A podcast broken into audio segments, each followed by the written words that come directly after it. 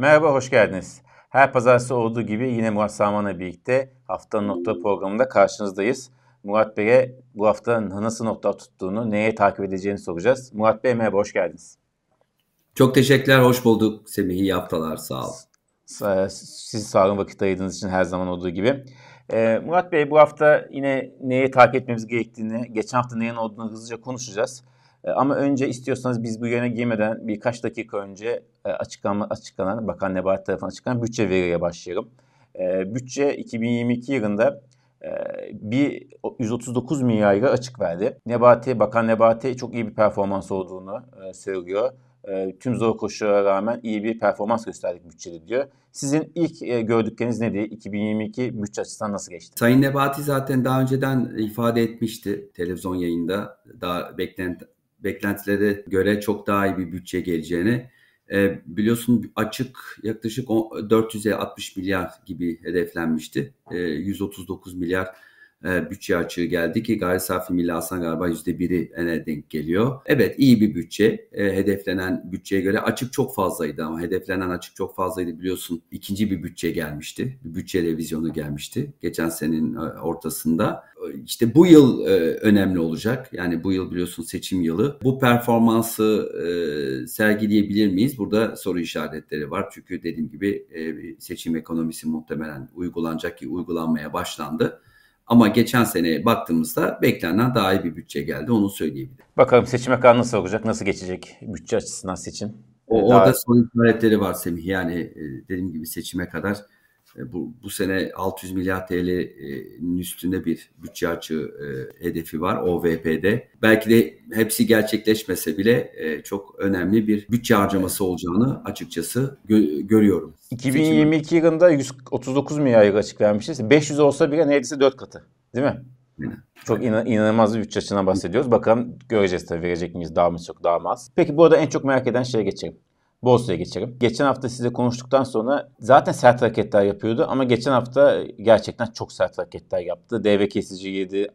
%5'ten fazla düştü. Sonra ertesi gün bir kısmı telafi etti. Şimdi yine yükseliyor. Böyle devam edecek mi bu? Ee, şöyle baktığım zaman tabii aldım işte programımıza da haftanın notları. Notlarıma bakıyorum. Yani 4600 5700 bir haftada dip ve tavan neredeyse yani %24 gibi çok ciddi bir marj var. Çok ciddi bir volatilite var. Bu seçime kadar devam edecek mi? Devamlı olmayacak onu söyleyeyim. Yani izleyenler şunu e, şundan e, emin olsunlar yani böyle seçime kadar da her gün böyle geçmeyecektir. Geçen hafta iki kere devre kesti. Çarşamba ve perşembe günleri. Bir sakinleşme yani cuma çok e, iyi bir toparlanma gö- gösterdi borsa. Bugün biraz daha 5000 civarında bir e, endekste e, şey görüyoruz. Yatay e, gittiğini görüyoruz. E, yatay dediğim de yani artı bir eksi bir gibi artık ona yatay demek gerekiyor bu volatilitede. Semih böyle satışlar gelme ihtimali tabii ki var. En çok sorulan soru tabii şu. Yani bu bu trend bitti mi? Yani artık aşağı doğru mu gidiyoruz? Bu işte aşağı gidiyor, arada bir toparlanıyor ama trend aşağı mı? Ya da işte bu yukarıya giden bu kar satışları mı diye. Açıkçası ben hem teknik olarak hem biraz temel olarak hem de beklenti olarak baktığımda daha önce programlarda söylediğim gibi yani bu biraz daha e, yükseliş trendinin e, önemli kar satışları gibi gözüküyor. Yani ben hala bir trend değişikliği olduğunu düşünmüyorum. Borsa şu anda alternatifi, alternatifsiz kalmış durumda. Yani evet mevduat faizleri biraz yükselmiş durumda ama hala enflasyonun çok altında. Şu anda enflasyonu yenebilecek başka enstrüman da yok. Onun için Evet ara ara böyle kar satışları gelebilir. Bu arada endeks bir, bir dönem biraz daha yatay gidebilir. Burada 4900 çok dikkat etsinler yatırımcılar. Yani 4900'ün altında bir kapanış olmaması lazım. Ee, tekrar işte o zaman 4600-4700 test etme şansımız olabilir. 5100 de önemli burada. Yani 5000 üzerinde bir, bir birkaç kapanış görmek isterim ki e, bu trendin tekrar e, yukarıya gitmesi e, gibi. Yani seçime kadar e, ara ara dalgalı, e, kar satışları yoğun ama borsanın hala bir e, yükselme e, ihtimali olduğunu düşünüyorum. Daha önce biliyorsun bir programda ifade etmiştim. Yatırımcı belki de seçim riskini yani o seçim gecesi riskini al, almak istemeyebilir. O andaki seviyeye göre bak, bakmamız gerekecek. Belki de oralarda daha sert bir kar satışı yapıp bir bekle gör şeyine girebiliriz. Ama daha seçime var. Yani herhalde Mayıs gibi olacak artık e, neredeyse kesinleşmiş gibi. Yani işte 30 Nisan, 7 Mayıs, 14 Mayıs gibi. E, daha süremiz var. Şubat, Mart, Nisan yani bir 3-3,5 ay gibi bir süre var. E, bu dönemde dediğim gibi e, bir miktar daha yükseliş görebiliriz. Şunu da soracağım. Şimdi hafta anketini de bu kapsamda vereyim hatta. Biz şöyle bir soru sorduk. Son dönemde bu çok iniş çıkış oluyor. Tabii ki çıkışlar genelde mutlu ediyor, inişler tedirgin ediyor insanlara. E, bu dalgalanma, iniş çıkışlar borsaya olan güveninizi etkiledi mi diye sorduk e, takipçilerimize. Evet güvenim azaldı diyenler %35. Evet güvenim arttı diyenler %3 ki zaten bu çok düşük bir ihtimal. Hayır zaten güvenmiyordum diyenler %20. Hayır güvenim aynı şekilde devam ediyor. Herhangi bir güven kaybı yaşamadım diyenler %11. Siz bu işi çok e, uzun zamandır bu işte olan, bu sektörde olan bir isim olarak bu tip büyük iniş çıkışlar e, yatırımcı nasıl etkiliyor? E, Semih etkiler. Yani şöyle etkiler çünkü çok yeni gelen yatırımcı var. Yani son dönemde bir buçuk milyona kadar yeni bir yatırımcı geldi. İşte 4 milyon üzerinde bir yatırımcı var şu anda. E, tabii şimdi bu yatırımcılar bu iniş çıkışlara çok alışkın değiller. Özellikle yeni yatırımcılar. E, son mesela alanlar e, muhtemelen onlardır. İşte güvenim azaldı diyenler. İşte güvenim yok diyenler zaten geçmiş muhtemelen krizleri yaşamış, e, borsada para kaybetmiş e, yatırımcılar e, olarak görmek lazım. E, bu anketin sonucu gerçekten e, şey e, üzücü. Şunu söyleyeyim. Yani e, baktığın zaman e, bu borsanın e, bu, bu olmaması lazım. Yani e, ne yapmak lazım? Dediğim gibi kaldıraç işlemlerden mutlaka kaçmak gerekiyor bu dönemde. E, kredili işlemleri e, azaltmak gerekiyor hatta yapmamak gerekiyor ya da azaltmak gerekiyor. Özellikle stoplar koymak gerekiyor çünkü çok ciddi volatilite var. E, burada kaldıraç işlemleri yaptığın zaman özellikle vadeli işlemlerde e, biliyorsun e, koyduğun paradan çok daha fazlasını kaybedebilirsin. E, bu tür piyasalarda e, belki de bekle gör biraz e, sabretmek çok daha önemli. Yani sizin yatırım yaptığınız e, hisse senedine bir ortak olarak gözüyle bakarsanız nasıl e, işte bir a, ev arsa alıyorsan onun değeri değişebilir arada bir ama e, e, Semih sen bugün bir arsa alsan bir hafta sonra yüzde on beş düşse arsa gidip herhalde hemen satmazsın değil mi? Yani uzun vadeli aldıysan. E, geçici bir düşüş diye bakarsın. Ev fiyatları için de geçerli. E, hisse senedi de öyle bakmak gerekiyor. Yani bu bir uzun vadeli yatırım. E, hisse senedi performansına güveniyorsun. İşte ucuz olmasını, işte karına, yönetimine, beklentilerine güveniyorsun. E, öyle bakmak gerekir. E, bu piyasalarda alsat yapmak gerçekten çok çok zor. Yani e, piyasa zamanlamasını gerçekleştirmek gerçekten çok zor. E, çünkü ciddi bir volatilite var araya giren robotlar var. İşte biliyorsun. İşte de iki tane devre kesici oldu geçen hafta. Ee, gerçekten e, burada e, günlük e, alsat yapmak e, çok kolay değil. E, onun için e, borsaya ayırdığınız bir miktar varsa ona uzun vade olarak e, bakmak gerekiyor. Seçimden sonra tekrar konuşacağız. Yani seçimden önce belki de o pozisyonları likide edip e, likit kalmak gerekebilir. Ama şu anda dediğim gibi e, portföylerde mutlaka e, bir e, borsa e, payı bulunmalı. E, ama dediğim gibi e, zamanlama olarak e, yani işte bugün alayım yarın satayım işte düşerse tekrar alayım gerçekten çok zor. E, çok ciddi volatilite var. Bir de tabii yabancı da yok artık biliyorsun biz bize kaldık. Bu da tabii ki volatilite etkiliyor. İniş çıkışı çok olması e, bazı heyecan seven e, yatırımcıları esasında tabii şey yapıyor değil mi? Ne diyeyim? E, yani çünkü, çünkü iniş çıkış demek para kazanmak demek esasında. Yani çok mümkün olmasa da ama bazı insanlar hani işte her gün %2-3 oynuyor ben bunu aşağıdan tepeden satarsam her gün %3-4 para kazanırım diye hayale kapılıyor. Ve tabii orada belki daha çok işlem yapıyor. Ee, onun tabii çok riskli bir şey olduğunu söylemek lazım. Özellikle küçük, Şimdi tabii ki, küçük yatırımcı tabii ki para, tabii ki para kazanabilirsin bu iniş çıkışlarda ama e, yapılan bir sürü çalışmaya göre işte e, bir sürü kitapta da yazıyor. Yani ortalama bir oran verilirse yüzde ondur. Yani kalıcı olarak bu tür piyasalarda alsat yapan ve kalıcı olarak para kazanan o dünyada oran ortalama yüzde on on beştir. Çünkü e, birkaç kere evet kazanabilirsin ama öyle kayıplar oldu ki mesela geçen hafta gerçekten iki tane devre kesici olduğunu ben tahmin etmedim yani ve tam, ben, bence kimse tahmin edemezdi. Düşünebiliyor musun? İki gün üst üste devre kesici oldu borsada. Ee, ve düşün sen al sat yapıyorsun, e, kaldıraçlı pozisyonun var, kredili işlemin var.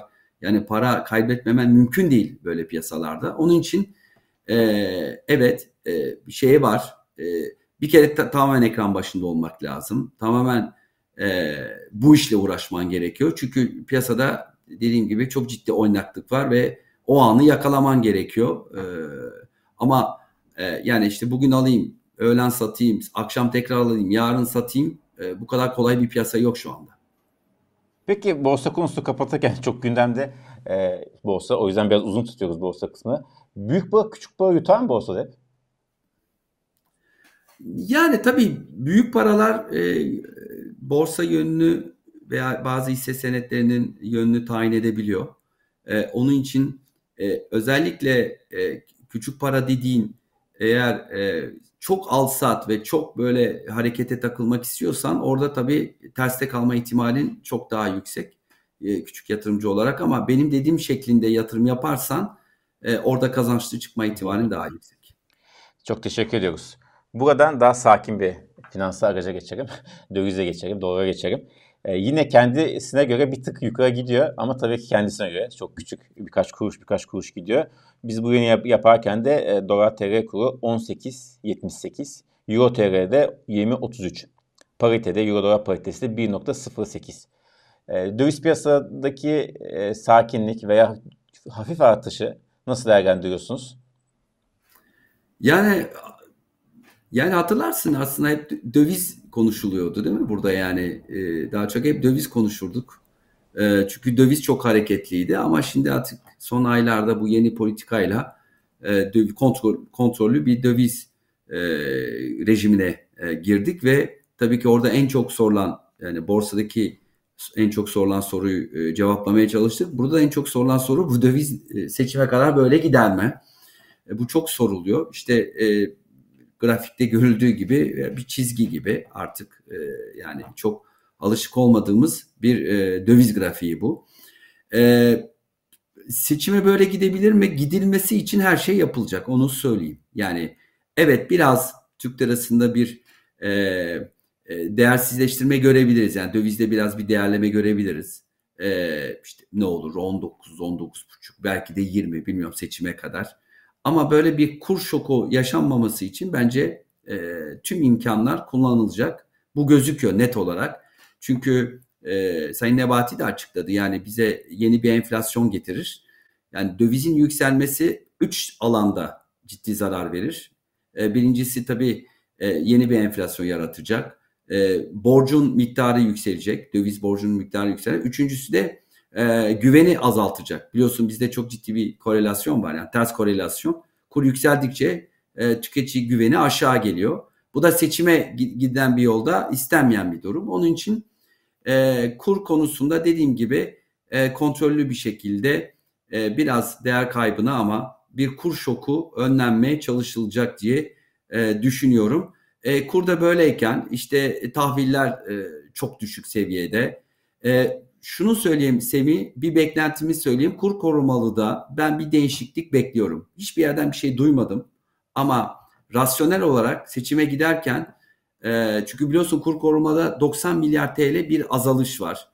E, 1.3 trilyon hala işte 65 milyar dolar ama bir 5 milyar dolar azalış var ki çok normal çünkü biliyorsun kur korumalının e, getirisi %12 e, Merkez Bankası e, faizi artı 3 puan. E, 9 olduğuna göre 12 yapıyor.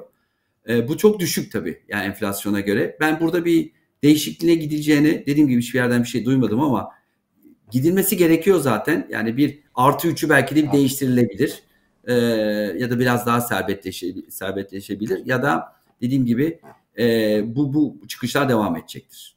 Yani şey yani KKM'yi teşvik edici bir değişiklikten bahsediyorsunuz değil mi? Çünkü bazı Öyle, şey diyor artık dev, artık e, iktidar KKM yavaş yavaş e, söndürmek istiyor, sündürmek istiyor. Ya. Siz öyle değil. Siz teşvik edeceğini düşünüyorsunuz KKM. Şöyle e, yani dövize gitmemesi için e, bir e, araç e, bu KKM. Yani vatandaş dövize gitmesin. İşte liralaşma stratejisinden bahsediyoruz ya. Yani TL'de kalsın dövize gitmesin stratejisi bu. Çok yani seçime kadar bir kere kesinlikle devam edecek KKM yani. Yani şöyle şu değişmedi mi Türkiye'de? KKM olmasa insana yine dövize gidecek. Tabii dövize. Yani dövize olan talep esasında çok değişmedi. İnsanın hala da dövize talebi var. Sadece tabii yani, araç farkı olduğu için. Şimdi risk olan yerlerde dediğim gibi tabii dövizde de getiri yok ama en azından bir beklenti var. Yani yarın yine e, işte Türk lirası değer kaybeder. İşte e, yani geçmiş krizlerde yaşanmış e, yaşadık bunu. En son biliyorsun Aralık'ta yaşadık geçen sene. Böyle bir tabii ki vatan yani Türk milletinde bir döviz e, sevdası var ve bir e, bir riskten korunma gibi. Altın gibi yani altında biliyoruz. 4 haftadır bu arada altında yükseliyor. Altın da bir e, korunma aracı, bir güvenli liman. E döviz e, döviz de aynı şekilde. E, paranın bir kısmı borsaya gidiyordu ama işte borsanın halinde konuştuk. Yani o kadar çok volatilite var ki e, yani e, işte iki devre kesici, eksiler falan filan. Tabii bu da e, sizin, sizin yaptığınız ankette bu net olarak gözüküyor. Onun için e, yani KKM'den vazgeçileceğini düşünmüyorum. Hatta dediğim gibi bir değişiklik bile gelebilir. Evet. Evet, boz şey dolar ve altıda insana şöyle bir yaklaşım da var. Yani 6 ay 8 ay sabit kalsın ama bir, bir geri bir zaman geri ve 2-3 haftada biz orada e, şeyimizi alırız diyorlar. E, peki altın demişken son haftanın verilerine geçmeden altındaki yükseliş sürecek mi? Yani ben yılbaşındaki e, programda da söylemiştim. Yani orada beklentim e, eski seviyeleri yani yani 2000'i geçip yani orada 2200 e, görmüştük geçen sene. Yani 2000'i kırarsa tekrar bir 2200 ihtimali var. Altındaki yükseliş evet sürebilir bir miktar daha. Evet, şimdi programı kapatırken haftanın e, takip edeceğimiz verilerine gelelim. Bir kısmını bahsettik, hafif geçtik ama hızlıca bir üstünden geçelim. Bütçeyi konuştuk zaten. Biraz önce açıklandı biz bu oyun yapmadan.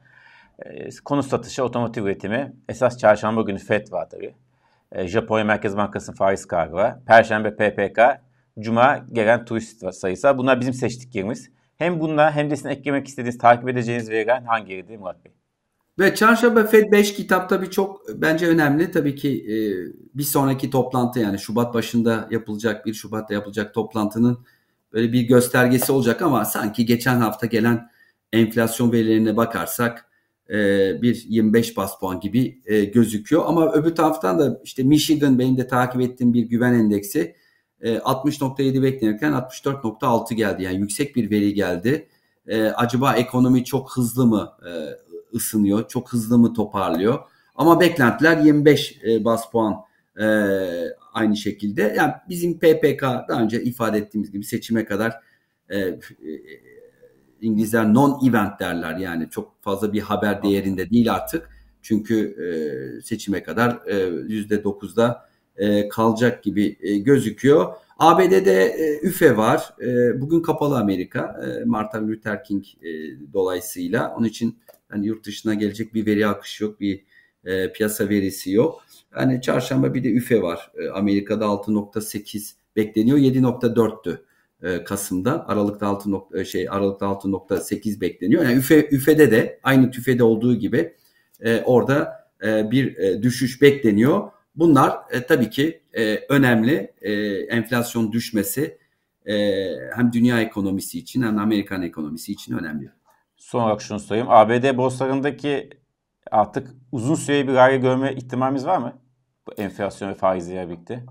Kısmen Şimdi, pozitif havayı birlikte. Orada evet bir toparlanma var. Tabii çok biliyorsun yani e, herhalde e, çok kötü bir yıl geçirdi. Evet, çok kötü. E, çok kötü. Hani şöyle okuduğum bir dergide 1937'den beri %60-40 bono dağılım. Genellikle böyle bir dağılımdır. 50-50'dir ya da 60-40'tır. Herhalde en kötü yıldı geçen sene. Yani çok yani hem bonolar e, değer e, para kaybettirdi hem e, borsalar. Yani gerçekten çok kayıp bir yıldı geçen sene. Bunun toparlanması var yurt dışında. E, veriler böyle enflasyon düştükçe ve ekonomi çok böyle e, hafif bir resesyonda geçiştirirse ya da girmezse e, bu toparlanma sürebilir borsalarda. Yurt e, şu, şu son olarak dedim ama şu Amerika borsalarıyla ilgili şunu sormak istiyorum. Şimdi dediğiniz 1937'den beri en kötü performansları belki bir iki tanesinden birisi.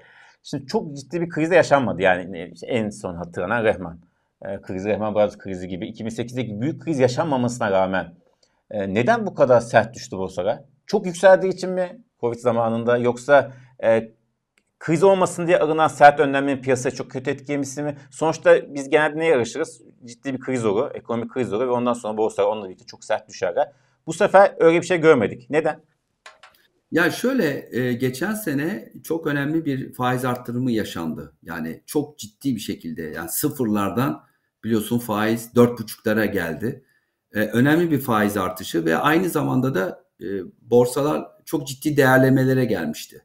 E, baktığı zaman fiyat kazanç oranı işte piyasa defter değeri çok yüksek bir değerleme vardı ve çok uzun süren çok ciddi uzun süren bir ralliden bahsediyoruz. İşte Leman sonrası işte 2009'da bir toparlanma var.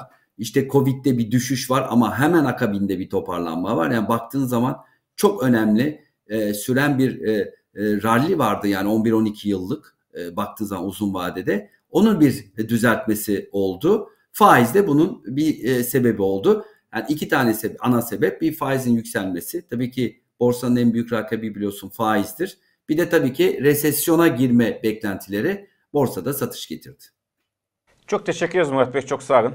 Bu hafta da notlarınızı bizimle paylaştınız. Her hafta olduğu gibi. Ağzınıza sağlık. Çok teşekkür ederiz. Ben teşekkür ederim. Herkese iyi haftalar. Haftaya kadar siz de kendinize çok iyi bakın. Sağlıkla kalın.